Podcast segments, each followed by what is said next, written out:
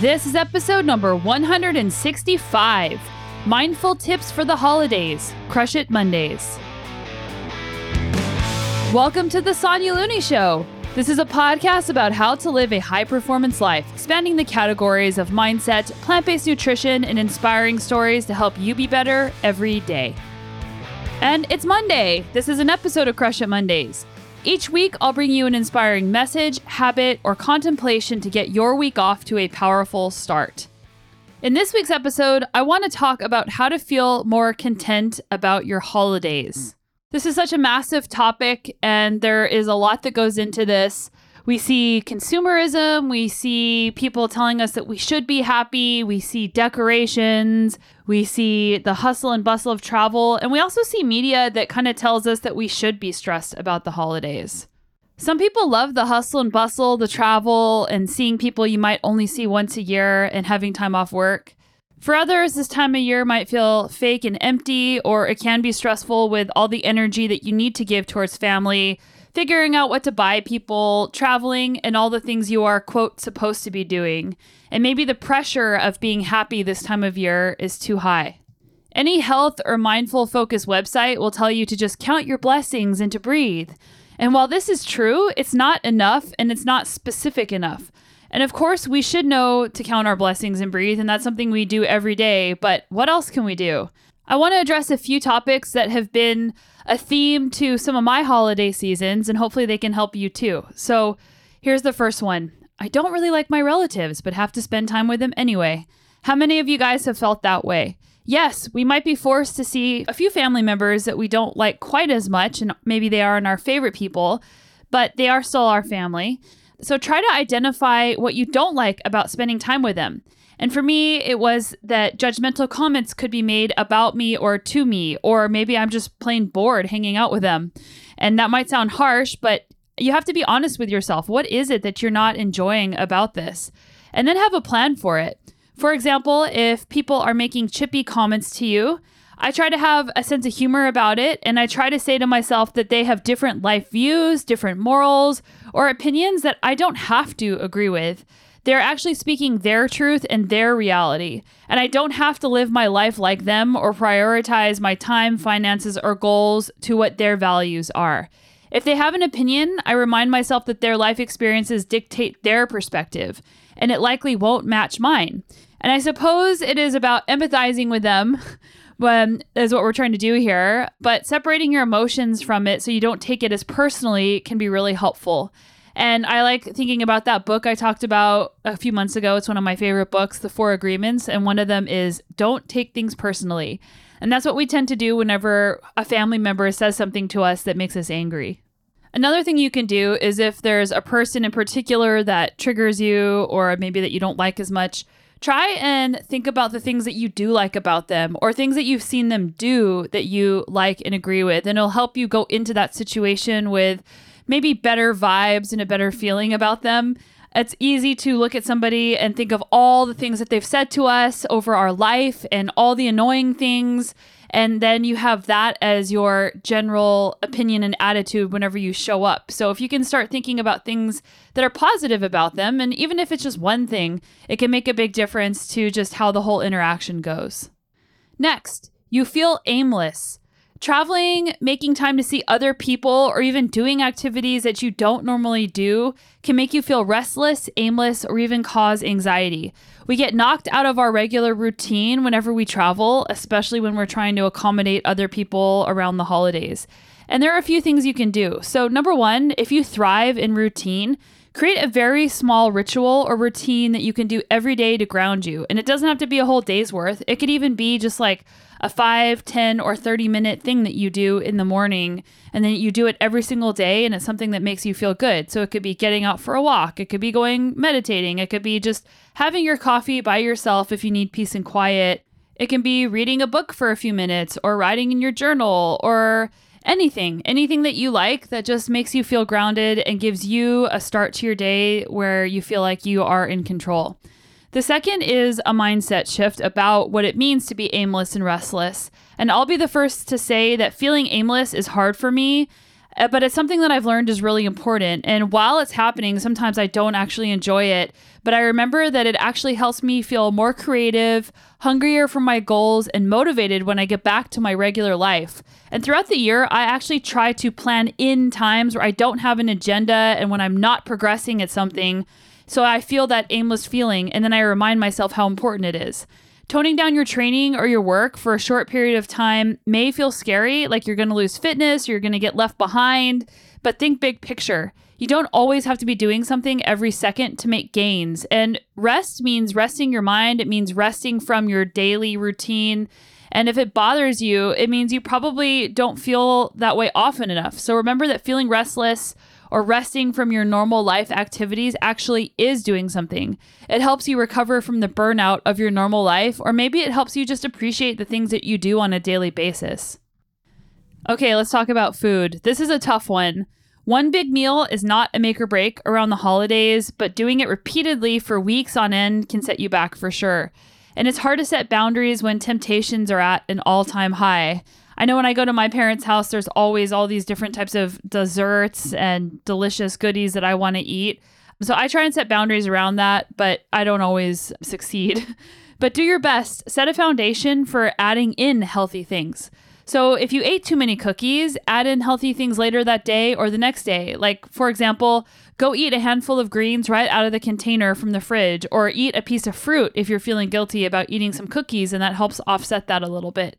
Instead of telling yourself that you can't have the thing, try and just add in things that you know make you feel good about yourself whenever you do eat them every single day. And if you get off track, don't beat yourself up. We all do. Just get right back on track with the next thing that you eat or that you put in your body. And that's why I think that eating greens or eating some fruit can be really helpful because it just reminds you that this is what you normally do and it's okay that you just enjoyed something. Sometimes a few meals will turn into a landslide of guilt and self sabotage, and you think, well, I've already screwed up for the day, so I'm just going to keep eating whatever I want the rest of the day, and who cares? But really getting back on track is super important. So enjoy what you're eating, cut yourself some slack, but take action to immediately remind yourself of your normal habits and of your identity. Another trick is to use a smaller plate for big family meals. And I know, like, on Christmas, there'll be tons of different things on the table that I want to eat and that I want to try, and I'll end up overeating. So I try using a smaller plate. That way, I'll have smaller portions of everything if I still want to try a bunch of things. And if I want seconds, I just wait three minutes and have a glass of water in between the first helping and the second helping. Because then I remind myself, am I really full? Do I really want more? And it can prevent me from overeating. If you find yourself feeling guilty or beating yourself up, try to stop the story and just be curious about it. What does the guilt feel like? Where do you feel it in your body? Is this guilt going to be a permanent feeling? When are times that you felt the opposite of guilt and what were those things that you were doing? And just say that it's okay. Another thing that I do is whenever I'm visiting someone, I actually will cook healthy foods. That way they're available to me because sometimes whenever you're traveling, people don't have anything available for you. So you can make your own things that make you feel good and just try to eat those most of the day. And then you can have your treats later on or maybe just once or twice a day. Next, reflect. The holidays are a bookmark to the end of each year, and I like to take a few minutes with someone I care about and celebrate my successes for the year. I've mentioned in the past I'm not very good at celebrating my successes in the moment, but I really like this check in at the end of each year where I talk about my favorite moments, what I'm most proud of for the year, and ways that I've grown personally. And I write them down and revisit them on days where I feel like I'm not good enough, and it reminds me that I am. So that reflection time can become a ritual that you do every year. And it can be something that makes you feel really, really good and also help you build connection with whoever you're sharing those things with. Another fun reflection is we did this actually at Thanksgiving. We passed around blank note cards at the table and we wrote just one good memory that we had in our family over the course of the years. And you can do this anonymously, like not write your name on it and have someone read it if you have a big family. Or I like actually just having people know what I said, but that's a great way to practice gratitude and reflecting upon times where you felt really good and sharing them as a group. And that can bring some really good conversations. All right, I have a few more. Stay away from social media if it makes you feel bad. And this can be so hard because we're so habituated to mindlessly opening up our phone and tapping on the app. So, one thing that I've done to help me with that is I actually move the apps around so that I can't find it. So that whenever I just randomly open my phone and my finger goes to that spot to open the app, it's actually not there. And sometimes I even put other apps there. I'll put like a meditation app or something else to remind me that, hey, like we can do something else with this time. Social media has perfect photos of people with their families and beautiful decorations and people baking and doing all kinds of holiday like things. And it can be fun and festive, but it can also make you feel like crap if you're feeling FOMO or jealousy. So try to be aware of how you feel while you're scrolling and when you see these photos. And again, it could be a really positive and awesome thing, but if it's making you feel bad, just try to be aware of that. And remember that you're seeing hundreds of highlights from many, many, many people. And those were just snippets in time. And we tend to create an entire idealized story around that one second in time that that person shared with you. And you don't know what's really going on. So you could see their family photo and think, oh, they have the perfect family and everybody gets along and everybody's awesome. But that might not be the case. So if you feel icky, delete the app from your phone for the day or just move the app around so that you can't easily just click on it. Another practice I've started implementing around social media is the pause. So whenever I'm about to open the app, I pause and I ask myself why I'm opening Instagram or Twitter or Facebook. What is what is the reason that I'm opening it? Lately, like in the last week or so, I've noticed that I'm opening it because I feel lonely. And that was a really hard thing to admit to myself that I'm opening it because I feel lonely. And then I go through the app and I still feel lonely and I'm looking for connection. I'm looking for someone who sent me a message or wrote a comment because I just feel like I want more connection.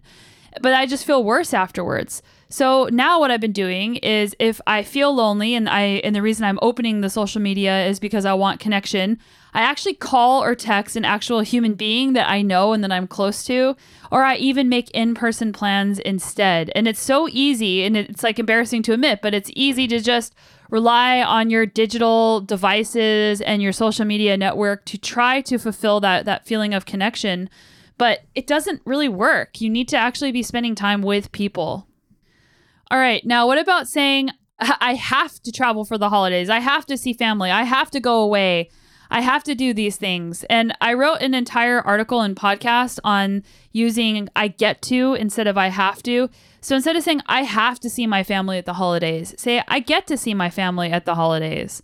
Changing that one simple phrase from whenever you're saying I have to do something to I get to do something creates more gratitude around it. And it, it might have felt like a chore before, but it might help you realize that the things you feel like you have to do can actually be a privilege. Like, not everybody gets to see their family at the holidays. Not everybody gets to travel. Not everybody gets to be annoyed by their relatives. And that's a powerful tool that you can use anywhere, using get to instead of have to. Okay, there's two left. You hate sitting around, and I feel you on this one. It seems like whenever we do things as a big family group, everybody just sits around and drinks. And that might not be the case for everybody, but man, I just really don't like doing that. So you can suggest things to do for the family. So, like, say, let's go for a walk or let's go to the park. Or before you even meet up with your group, write a list of experiences you think would be fun to do and suggest them because chances are not everybody wants to sit around. And maybe people are just doing that out of boredom because they don't know what else to do. Something else you can do if you find that you've been sitting around too long and you're starting to feel antsy is just go to the other room and just do some push-ups or stretches or or just go do something to take a break from that. You can also set boundaries around your time so that people will get used to that as well. And this might sound really extreme and this might not work for anyone else but me, but I actually write out a schedule of some of my planned activities for my trip and I put it on the fridge so that people can see that I have things that I want to do for me. And anyone is welcome to join me, but then people know that there are boundaries and I'm going to spend like an hour or two a day moving my body outside in advance. And then they won't feel offended if I suddenly get up and want to leave and go do something else. And this is the last thing. Um, notice experiences that make your body feel like it is contracting or tightening, and the ones that make you feel like you're expanding. So, this is where I think breathing can really help. If someone is saying something that offends you, it feels like your body is contracting. If you feel trapped into doing something that you don't want to do, it can feel like contracting. Can you breathe into that contracted space? And for me, I feel this space in my chest or in the base of my neck. So I breathe into it through my nose and I imagine liquid sunlight melting the tightness away. And I'll just take repeated breaths, and that helps it not feel quite as bad because sometimes we get into situations where we just feel that way. And also notice when you're doing activities or spending time with people who make you feel open and expanding. And can you add in more of that? And just knowing what or who helps you feel that way can help you add more contentment into your day. And this goes outside just the holidays. Like just trying to feel in your body whenever you're doing something what that feels like, and then being able to address how you can make changes to that. So that's it for today's Crush It Monday. I hope you guys have a really awesome week. I hope you enjoy your holidays. I am. I'm in New Mexico with my family, and I'm excited about the sunshine and about getting outside on some crunchy dirt, and just for a lot of the traditions that we've done over the years. I'm so thankful that you guys are listening to this podcast and are a part of my community, and it helps me stay inspired. So, thank you so much for everything that you guys have been doing. And we'll see you right back here in just a few days.